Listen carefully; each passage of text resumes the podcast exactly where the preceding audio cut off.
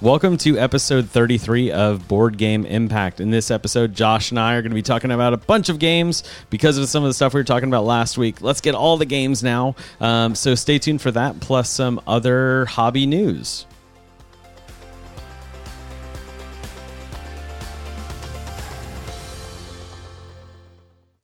Welcome to Board Game Impact. This is Bruce. And this is Josh. And we are your hosts. So if you are just tuning into Board Game Impact, we are combining our educational lenses. So we both work in higher education um, to hopefully break down gaming experiences that we're having to benefit you and your gaming group. And if this is not your first time listening, welcome back. Um, so if this is not your first time listening, I want to give you a quick life update. Um, I know we talked about a lot of things in the world in the last episode, but um, this is more personal. So I found out that I passed my qualifying exam. I know I talked about on the podcast. Thank you. Thank you. Oh, and um, with that being said, Josh, we also have some new equipment here going on as well. Um, and so I can do things like this.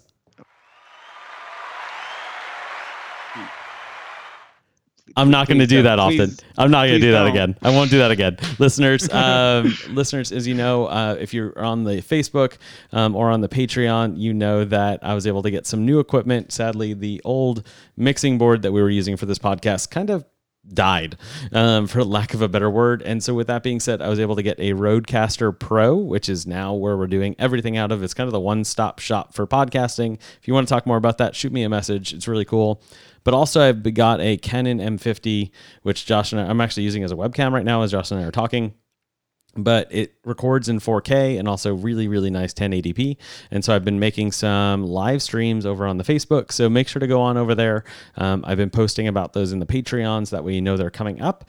Um, and in that, in one of the most recent ones, I actually talked about one of the books that I got in the mail. So I got Your Move, uh, What Board Games Teach Us About Life by Joan Moriarty and Jonathan Kay. Uh, what's really interesting about this is Joan Moriarty is one of the owners of Snakes and Lattes. And so I'm about halfway through the book, and they're talking about different gaming experiences. And I want to just point out one thing that I found in here. Josh did not know I was talking about this. So Josh, the this is actually one chapter five. Its chapter is called "Cures for Pandemics and Alpha Players." Okay, not timely at all, right? Um, right. So they're talking about the universal rules to board gaming. Okay. And the kind of the unwritten, when you sit down and play with friends, there's three rules. One is that you're agreeing to abide by the rules of the game as you understand them and that you're not going to cheat. Okay. Okay. Rule two that you agree to take the game seriously enough to make a sincere effort to win, no throwing the game. So you're Yeah. gonna you're gonna try. You're gonna give a shit, to be honest. Um, and rule three is I agree to not take the game so seriously that it'll affect my real life relationships with my fellow players. No behaving like a jerk. And they didn't say jerk. Um, Sure. yeah, so the book's really good. It goes into, well, how do you not take the game serious, but take the game serious at the same time, and where an alpha player can live within that. That's just one chapter of many that I've been reading. So um, it's been really good. I'll, I'm going to talk about it on like Facebook and on the Patreon. So if you want to hear about my overall thoughts when I finish the book, hop on over there. Um, so yeah, so that's kind of fun, Josh. But before That we, sounds uh real interesting. I'm gonna have to give that one a, a, a look and see if I can uh, find some time to to go through it. It's um, definitely something you know. It's interesting. You you bring up that topic. That's actually a conversation that came up at board game night last night. really, Of um, you know we we were just in the middle of midst of a game that people weren't really into and we're just kind of sloughing off with it and not really paying a whole lot of attention. And we finally just got to the point of saying you know looking around the table and being like is anyone really enjoying this game? Yeah, like a word done um, here. yeah like and and just kind of coming to the conclusion that like and we ultimately played it out because there were two turns left by the time we got to that point. But you know we had a nice conversation about uh you know if no one at the table is having fun with the game there are other games Right. to be played um and and there's your lack of enjoyment in a game should not mean that you um you know tap out of game night and and you know pack up your things and go home and um, really wanting to kind of refocus our game group on you know, really being invested in the games that we're playing. So Yeah, this is a really interesting topic. And Yeah, that's Bruce, some timing. wanna, um, circle back, and, and Yeah. I don't want to uh, breeze over the the QE um, part here. Uh, I, I just want to say congratulations Thank once you. again, um, and I, I know that the listeners will share me in or join with me in um, that congratulations, and that's that's a, a big milestone, and and I know you put in a lot of work. We haven't been able to sit down and record together in some time, and so that's part of that. So, um, congratulations. Thank you. And so, listeners, if you're curious what it meant, so I wrote a 19 page paper, fully cited in about three hours with no external help, um, no no notes, no nothing. Um, and my topic was on managing a multi generational workforce. So, if you're interested in reading that, I'll gladly send it to you. Just shoot me an email, boardgameimpact at gmail.com. Um, but what this means for me is now in my PhD program, I can make a committee and start working towards my dissertation and planning out my topic and do all that kinds of stuff. So it's a big, big deal for that. Um, but I'm excited to finally be back talking with you, Josh, um, for this. I know we talked in the last episode, but it's different now that I'm kind of in the clear, um, at least within the PhD life. Um, that being said, there's some board game news that I think we should talk about, and then we're going to dig into a whole bunch of games, if that's okay with you. Absolutely. Let's get at it. Okay, Josh, I put this in the show notes and you're like, what is this? And I, I told you, I don't want you to look at it. I want you to have a raw reaction. Um, so the first one you knew about, you did mention that. So this is some updates with Asmodee. Um, so Asmodee is a worldwide company, um, but there's a branch Asmodee North America. They have a ton of different studios under them. So like Catan, um, Pandemic, like all those games and many, many more are all under the Asmodee brand, as well as like all the Fantasy Flight games. Um, they updated their parts replacement process. So for a lot of game companies, you can, hey, this game is missing these things, and so now if you are missing a thing in your game or de- defective, um, and you opened it like new in shrink, you now take that and the receipt back to whatever store you got it from, and then wait on Asmodee to send them the replacement and give it to you. So it's not direct to you anymore. Um, you knew about this one. I knew about this one. To be honest, I know people have feelings on this, but I also remember the fact of like every other industry, like that's how it works. If you got a defective product, you took it back to the store. Like you didn't look at what company's on the box, if that makes sense. Um, so it's just as companies get bigger, like it need to use your supply chain a little bit more. Um, but the real reason I wanted to, I didn't want to focus in on this one. I wanted to focus in on the next two. Um, so first of all, Asmodee has had a sole distribution license with Alliance many Alliance distributors in the U.S. So all the games in their portfolio had to go through Alliance. That contract ends in June of this year.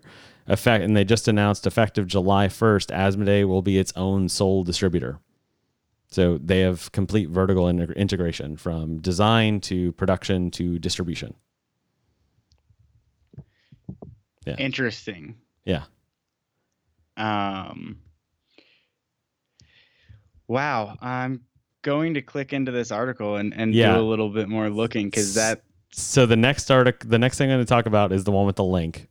Mhm. And so Asmodee has had for a long time, and many other companies have this too. It's called a minimum advertised price map policy. Asmodee just announced, and this is effective March 10th, um, announces a pricing change on all of their exclusive lines, so the things that are Asmodee owned. And so MAP means that you have to advertise it. You can't advertise it um, a discount of more than like 10 to 20% on a game's MSRP from their line. Um, you can't directly advertise that. Um, that being said, though, they're showing a MSRP increase. And so the reason I wanted to bring this up is for our listeners, if any of these games are of interest to you or your friends, I recommend going and buying them in the next month um, because all of their exclusive games, pretty much all of them, are having a 10%, uh, not 10%, but a increase in their price effective April 30th. So if you're listening to this before April 30th, you've got the old, uh, the current MSRP. After, after April 30th, or if you wait to buy these games, it's going to be a higher MSRP. So for example, Catan sells for $49 MSRP. It's going up to 55. Pandemic, $39.99. It's going up to 40, uh, $44.99. uh, Seven Wonders, Tickets to Ride, Star Wars Legion, um, Splendor, Patchwork, Pandemic, Legacies, Mysterium, Dixit Con- Concept, all the other Catan expansions, the Carcassonne games, Captain Sonar, etc. So yeah. So you know, I've been wondering for a while about if we would see something happen with Asmodee. So, um, for listeners who aren't really um, as invested in the the business behind the hobby, um, Asmodee actually was um, purchased by a new um, group. Um, they're they're managed by a new um, I'm drawing holding company essentially. Yeah, holding company, financial institution, um, and have been for about a about a year. a year now. Yeah, about yeah. a year. It was they sold um, for like seven billion. Yeah, and and so it's not surprising to see that there are some changes to their models, um, especially with these price increases. Some of these, I think, could be argued that they make sense. Um, other ones less so. Right. Uh, but you're you're looking at roughly a 10 to 20 percent increase on some of these. You know, the reason I say it makes sense, right, is you have some of these games like Seven Wonders uh, Duel that came out a while back. Um, was MSRP'd at about thirty dollars, which is pretty good. But when you look around at other at the market, they could be making more on it. And yeah. so so a five dollar increase on that game doesn't seem to make or break that decision, but it is interesting that they did a sweeping across the board decision like that. Um, the the sole distributor piece is is really interesting to me, and I'm not sure. Now I'm not a business person by any stretch of the imagination. Um, I'm in higher education for a reason, but I, I'm I'm intrigued by that decision and why they would choose to go that route. It doesn't seem to be. Yeah, because like I looked up distribution prices through Alliance for Asmodee mm-hmm. products, and depending on how much product you're turning over from them or ordering in a quarterly basis, changes mm-hmm. the um, cha- with Alliance would change the distribution cost, like at cost that the like a board game, um, like your friendly local game store would pay. So sure, how much product they can move would then influence how much closer to MSRP or further away from MSRP that they'd be paying. Um, but also with everything we talked about in the last episode, there's also supply chain with this, and so there's a decreased supply, which guess what happens? An increased demand, right? Um, mm-hmm. Or demand remains the same, but supply goes down, price most likely goes up. So time will tell how all this kind of affects things. Now remember, those are the minimum advertised prices um, that they have to work with. So some people might still sell them for what they're selling for now. So sure. it's just what they're listing as MSRP. So it's take it for what it is. Um, but with that, let's actually talk about some fun games. How about that? Yeah, that sounds great. Okay, so uh, what's a fun game you've been playing lately? So, Bruce, I want to jump back to oh. um, one of our earliest episodes here. Yeah. Um, our earliest episodes this year in 2020, when we talked about the games that that we've been wanting to play that are um, that we had gotten over the holidays, and I talked at that point about about the fact uh, that you hadn't played any. I hadn't played any. Well, Bruce, I played some. Yay! Listeners, um, he followed through. he always does, but you never know when. It took me almost three months, but I did it. awesome. Um, what did you play? And so I played Sorcerer City, uh, published by Druid City Games. Uh, and Sorcerer City came out right around the holidays. It wasn't technically a gift, it was a Kickstarter that just happened to come in around that time and so sorcerer city is a game in which you take on the role of a sorcerer who is competing for um, prestige in their in sorcerer city.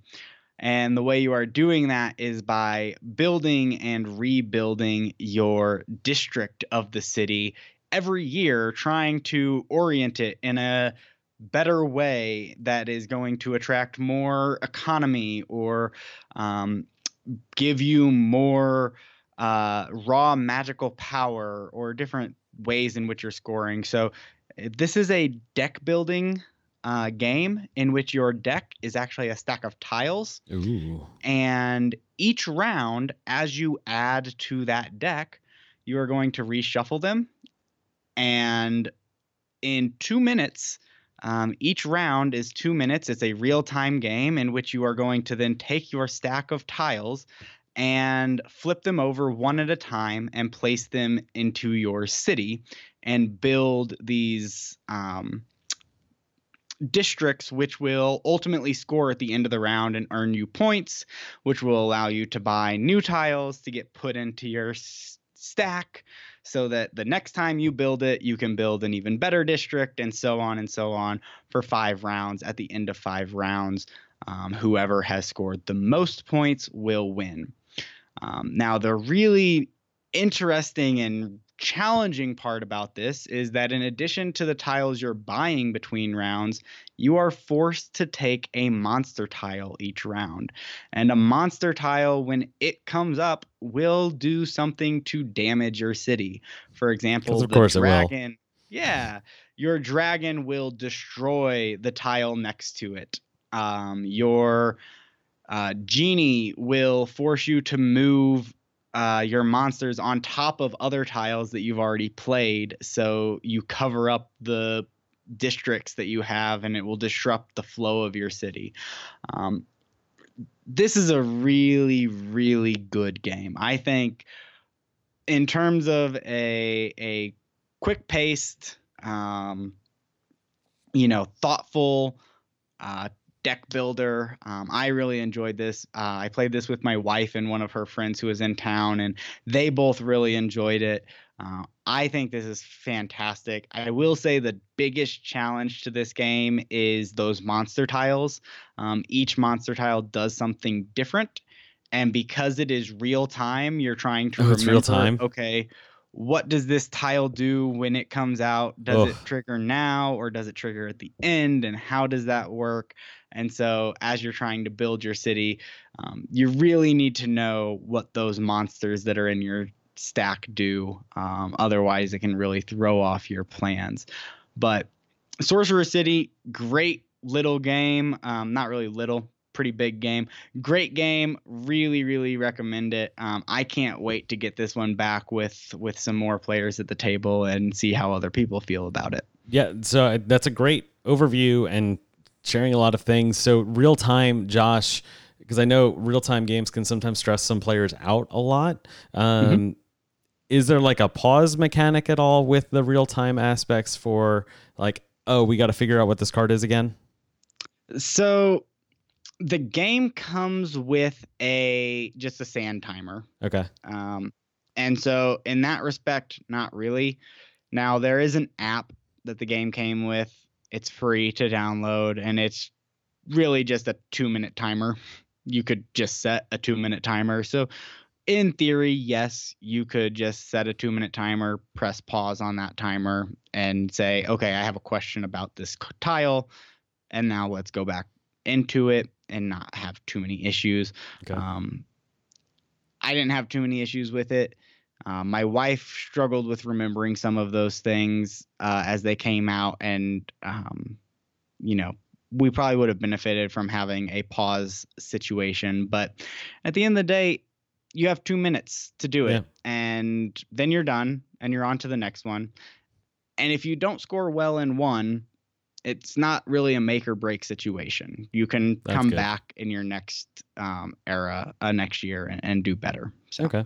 So it really doesn't impact you that long at all. No, no. Yeah. And, And, and I'd say the game in total probably plays in about 30 to 40 minutes. oh, Um, perfect.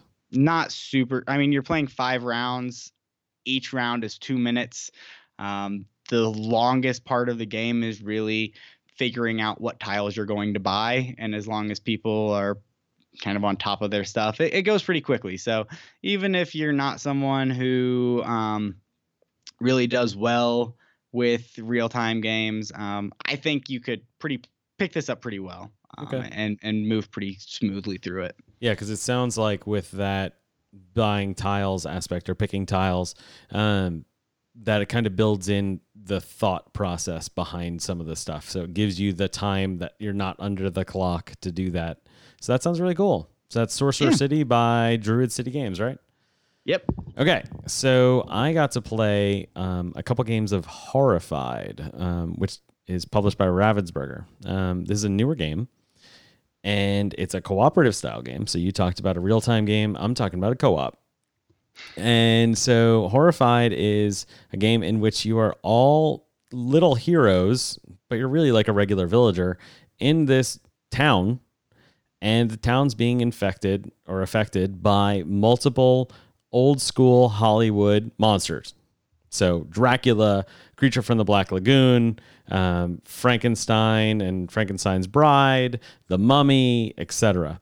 And so you ta- so how the game works is you go clockwise around the table where a person takes their turn, which typically a player has about four actions. They can move, they can help move a villager around because villagers will spawn on the board. And if you get them to their right location, you get some extra bonuses. Uh, but what you're trying to do is every single of the monsters, every single one of them, has their own little sheet on the side that says what you need to do in the town to weaken the monster, and then you can go fight the monster. So until you weaken them, so for Dracula, you had to destroy all four coffins, which are on the four corners of the board. And then you could go fight Dracula directly. And you do that by picking up little tiles, um, little essentially weapons um, from different places that are going to spawn. So you you would take a turn, and then the monsters would all take a turn by drawing a card, and certain monsters will activate based on the card. And then the next player will take their actions. And so the first game we lost, pretty bad. Um, but then we did again and we put out some new monsters. And once we had figured out those mechanics, we were able to actually plan things out and do things in an effective way and won pretty well. Um, still close, still tight. Uh, because the monster deck, when it runs out, that's what will end the game, or it's when the heroes defeat all the monsters on the board. So it was really fun, um, and it's a cheaper game too because you can buy it like Target. Um, so I'd recommend it, especially if you like some old school like horror movie monsters. Um, the art's really cool too. It's kind of pulling from all those old posters. Yeah, Bruce, I didn't really know much about this game uh, until you just started talking about it and looking over it. It it looks pretty interesting. I'm generally not much of a co-op player, but the mechanics sound pretty good. Being that this is one of those kind of target um, games, Yeah. is it does it have a lot of depth and complexity to it or, or is it really more of a family style game I would say just above family because some of the monsters are a little bit more complex and you have to think holistically as a team. And so yes, if you have if you want to do it with your family, you probably could just be selective in the monsters. Um, but then also you might need to help coach them through. And so going back to where we started this episode and talking about some of the um, things I'm taking away from the book, it really because it's a co-op, you're wanting to balance that line of being an alpha mm-hmm. Um, especially when it's you someone takes a turn monsters go. Someone takes a turn monsters go. There's pressure there. And so you just kind of gotta let them be thematic. Now i thought it was really cool. I had a, we had a lot of fun with it so i played it with my wife and also another couple um, that we went over there for dinner and they put their like one year old to bed and then we played. Um, and we were able to play it twice in a night which isn't usually the case for a lot of games that i felt then empowered about afterwards, if that makes sense. Um, like I felt like we did something, so that was cool, and it created some fun storytelling of like that time when my wife went into the mummy's tomb and moved these little scarabs around to unlock the mummy's like curse. It's kind of cool. all right well that's awesome i'll have to give that one a check so that was horrified by ravensburg Yeah, Ravensburger. Um, I will say, watch out for um, the Invisible Man. He can sneak up on you and uh, take away all of your things. And watch out for Dracula. He just likes to find himself in your space or summon you to his space and then hurt you. Um, so watch out for that if you're playing the game. That's what got us in the end. Creature from the So- Black Lagoon, pretty easy. Yeah, what's something Yeah. you've been playing? So the next game that I wanted to to mention here is one that I played a couple weeks ago and um, really had a phenomenal time with it. So this is also a newer game, and that is Paladins of the West Kingdom. Uh, so this is put out by Renegade Games, and this is a game that is in that West Kingdom series. So I know that there was, um, I know Viscounts of the West Kingdoms Mhm. is is currently on Kickstarter as we record. Um, Got Architects. Architects was the the first one in that series, and so this is a really interesting um, take on a worker placement style game. Um, so you are um, rather than each player having a different color meeple as their worker, instead you have all of these different colored meeples that are different types of workers, and uh, you will um, get at the beginning of each round, you will have a combination of um, cards that you will choose. One will be the paladin that you are working with for that round, um, which will give you some uh, specific workers.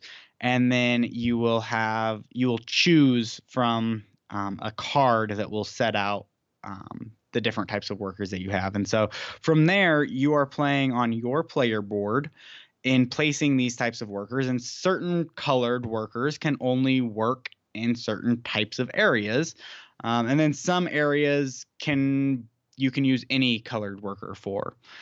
Um, and so for example you have a hunter area of your board and you can send any worker to that hunter area and you'll get one food or you can send any colored worker and a green colored worker and you'll get three food. There's some layers here.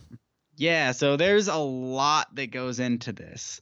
Um really really interesting decision making um, as you're going through it. So um, I highly highly recommend this game. Um, I I played the first set uh, or series of games that were made by the same designer and publisher um, that were the North Sea series. Yeah. Raiders, and Explorers, and Shipwrights. Yeah. Um, so I actually played Shipwrights, Raiders, and then the only time I played Explorers, I actually played with the Saga. So with all three of them. Oh. Um, and enjoyed it. They were good. They were unique, interesting ideas in terms of um, taking this worker placement mechanic and twisting it on its head a little bit, giving some uniqueness and revitalizing a, a, a mechanism that has been used in a lot of games, but putting their own kind of unique twist on them. Cool. I think the West Kingdom series has really just kind of taken that and to the whole new level. Um, I think that they've done just a phenomenal job.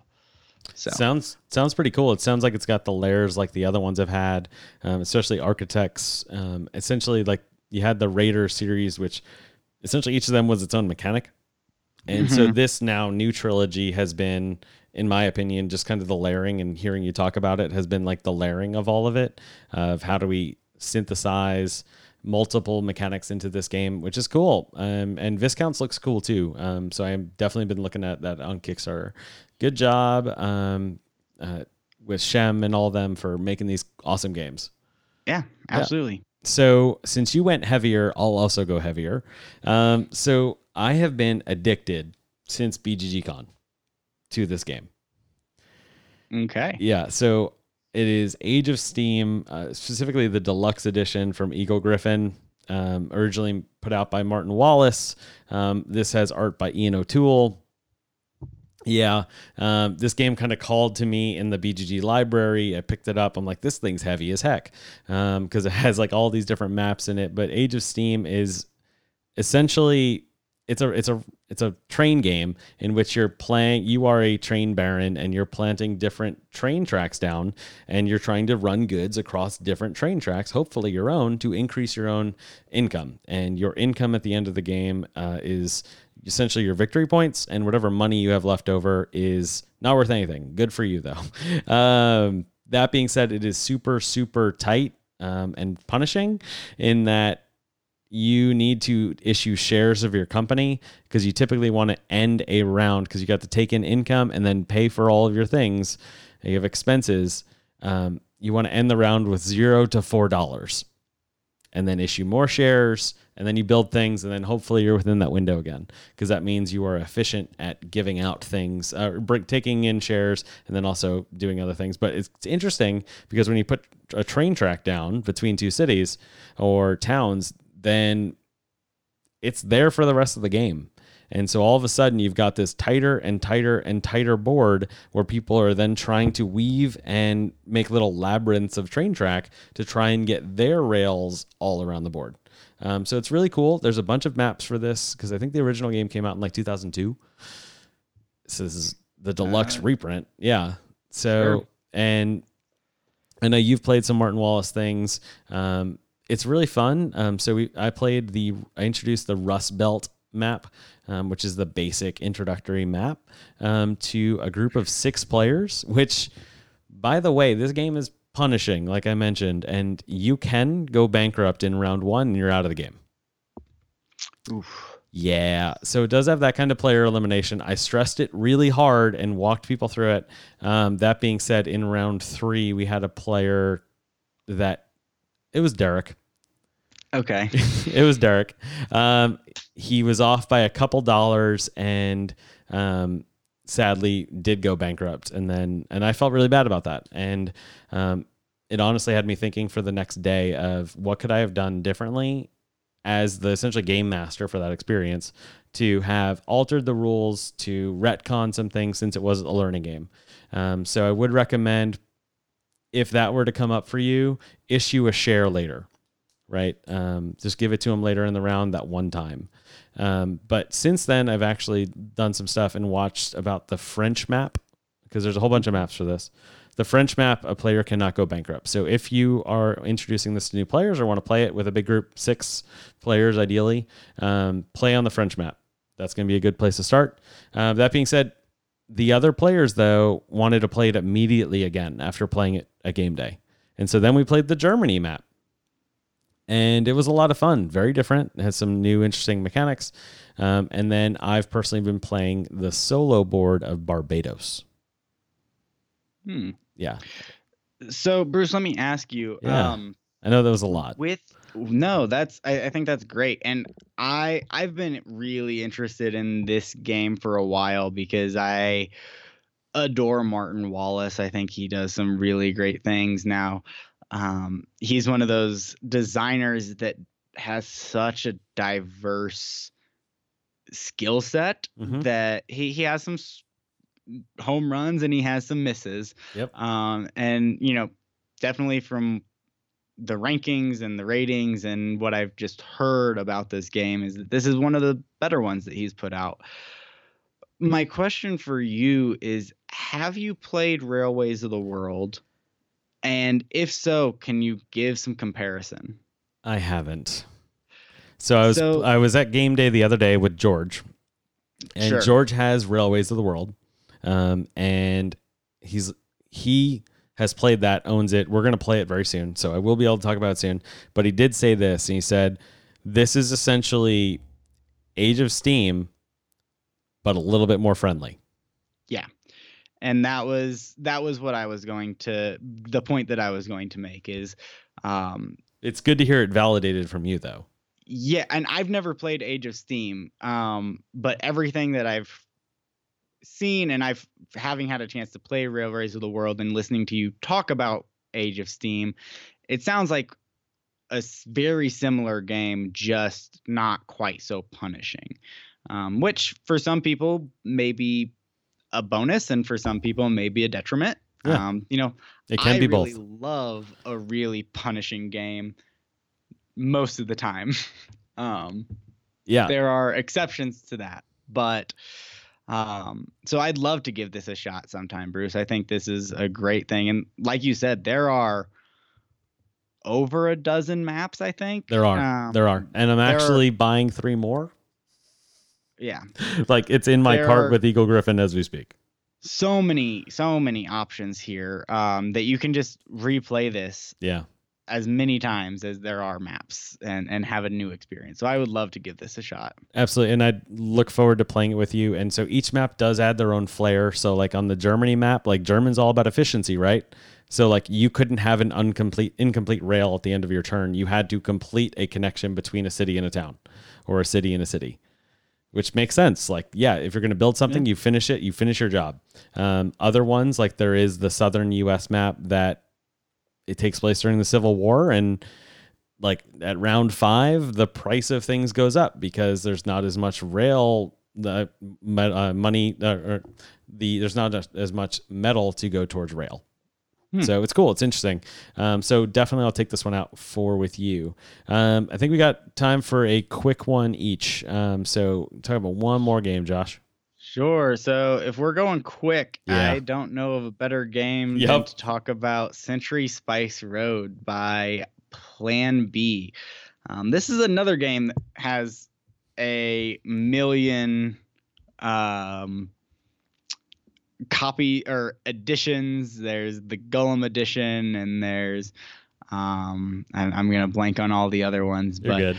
uh, Century Spice Road, if you've never played it before, um, this is a little bit of an engine builder. So on your turn, you have really three op- four options of what you can do. Um, you have a hand of cards that will get you resources or will upgrade your resources. So you have I don't know what all the spices are technically, It's but like you have cinnamon yellow, and saffron and yeah.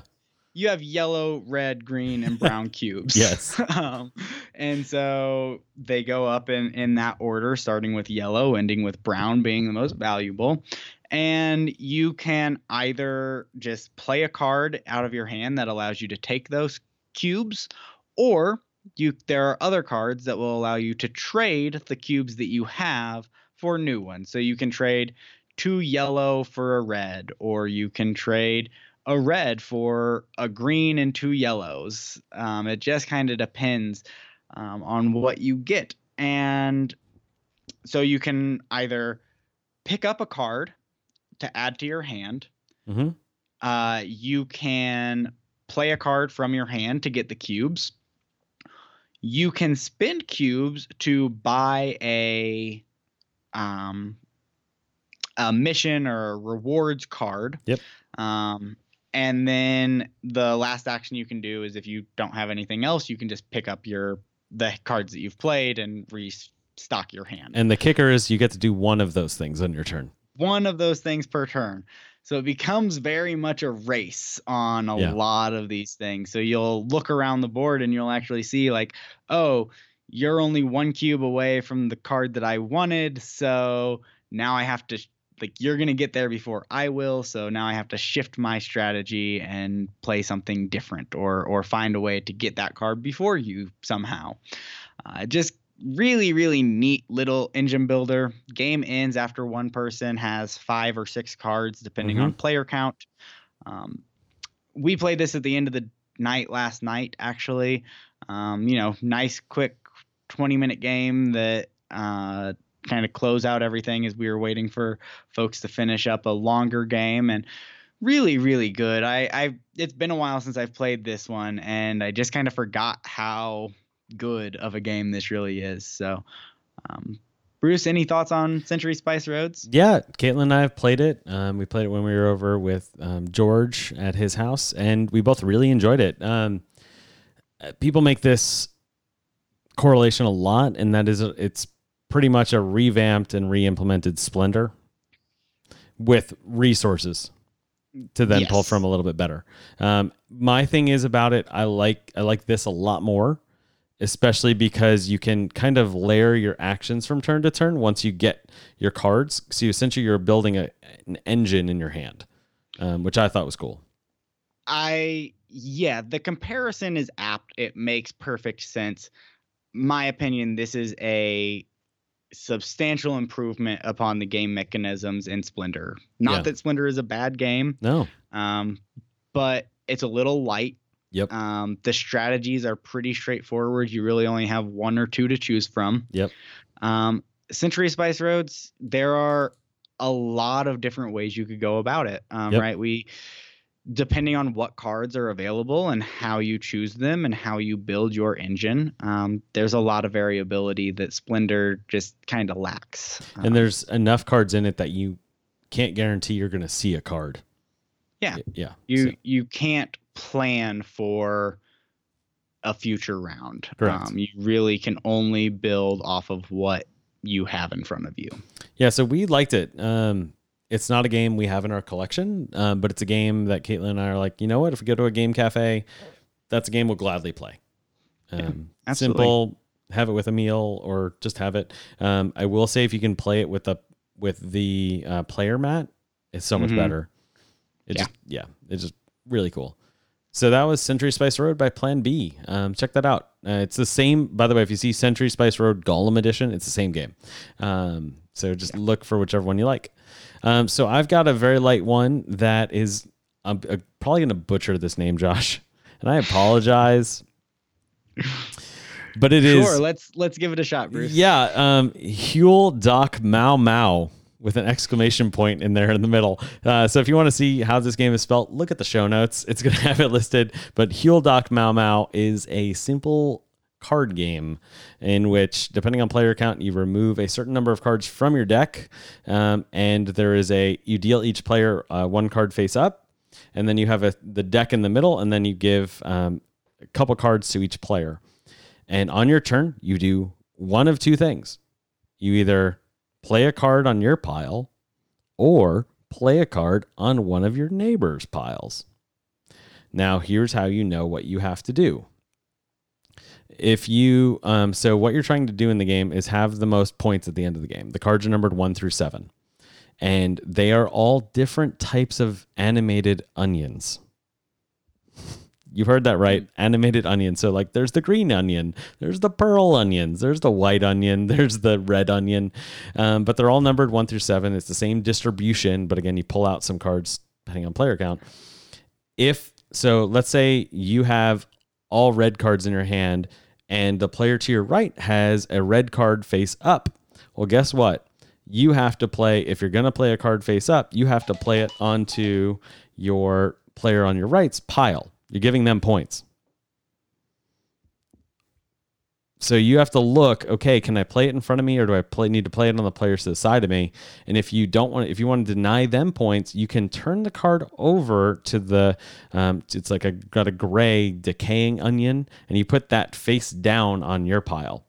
Now here's the kicker. I told you there's one numbers 1 through 7.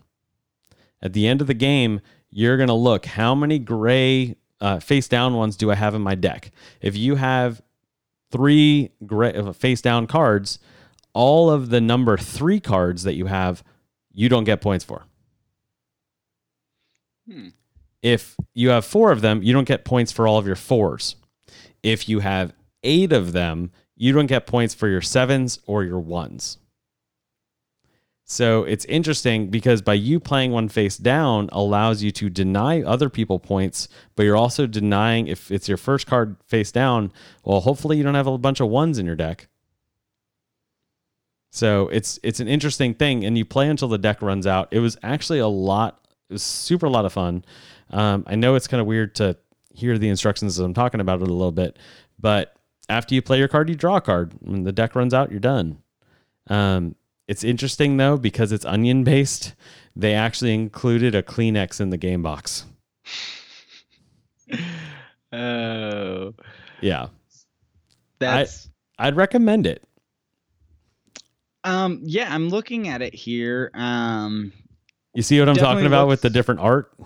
yeah, and and you know it's got some definitely some cute, fun little little art designs, and um, it's this for some reason looks very familiar, and I don't know why. The Want to know why?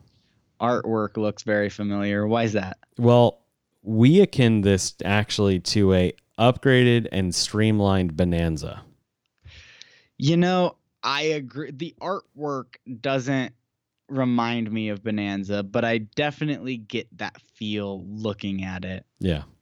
Um, it's an interesting. I I I definitely be willing to give this a shot. It's light enough, um, little family game. Always looking for games that I can play with my nephews. This would be Um, perfect. So this seems like something that's right up the alley for that. Um, Yep. Definitely gonna have to give this a shot. yeah, you just got to get it from Germany right now. And I don't know when it's coming to the States, but it was a lot of fun. Uh, but it is available out there. So that's Heul doch Mau Mau. Again, if you want to see the spelling on that, look in the show notes.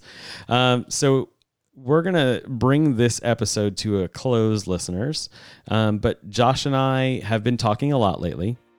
And we want to get back to some of the deep dives and things like that. We were talking about that a couple episodes back. And so next episode is actually going to be a deep dive into brass. Now, brass being brass Lancashire and brass Birmingham, which Josh and I have a copy of independently. So I have Lancashire, Josh has Birmingham because we bought them together and we then parted ways. um, so it's going to be interesting with that. And then we're also going to be bringing out some episodes after that where we're focusing back in on educational components. And so, really looking forward to what's going to be coming up. Josh, do you want to talk into that at all? And then also kind of close out the show? Sure. So I, I'm really looking forward to this. Brass is a, a deep dive that Bruce and I have been talking about pretty much a while. since I joined the show.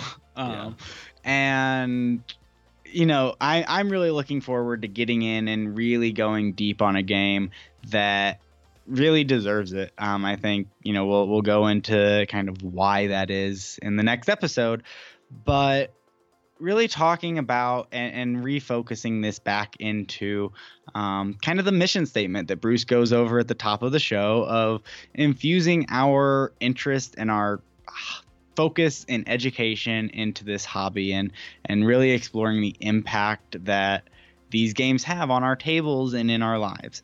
And you know, I think that that I love talking about the games that we're playing and the impact that they're having on us and those types of things, but really diving deep and, and focusing in on that educate those educational components I think are are really exciting for me. I'm looking forward to it, and I'm hoping that we can um, bring uh, some content to the listeners that um, is really rewarding and different from all of the other board game podcasts that are out there. Um, and and on that note, we know that there are dozens of upon dozens of options for you to listen to for for getting content related to board games. And I, I really do from the bottom of my heart thank you all for joining us um, on these brief conversations about um, the games that we're playing and and the impact that that they're having on our groups. And hopefully um, as you listen to this it, it has a positive impact in your life and on the games that you and your game groups are playing as well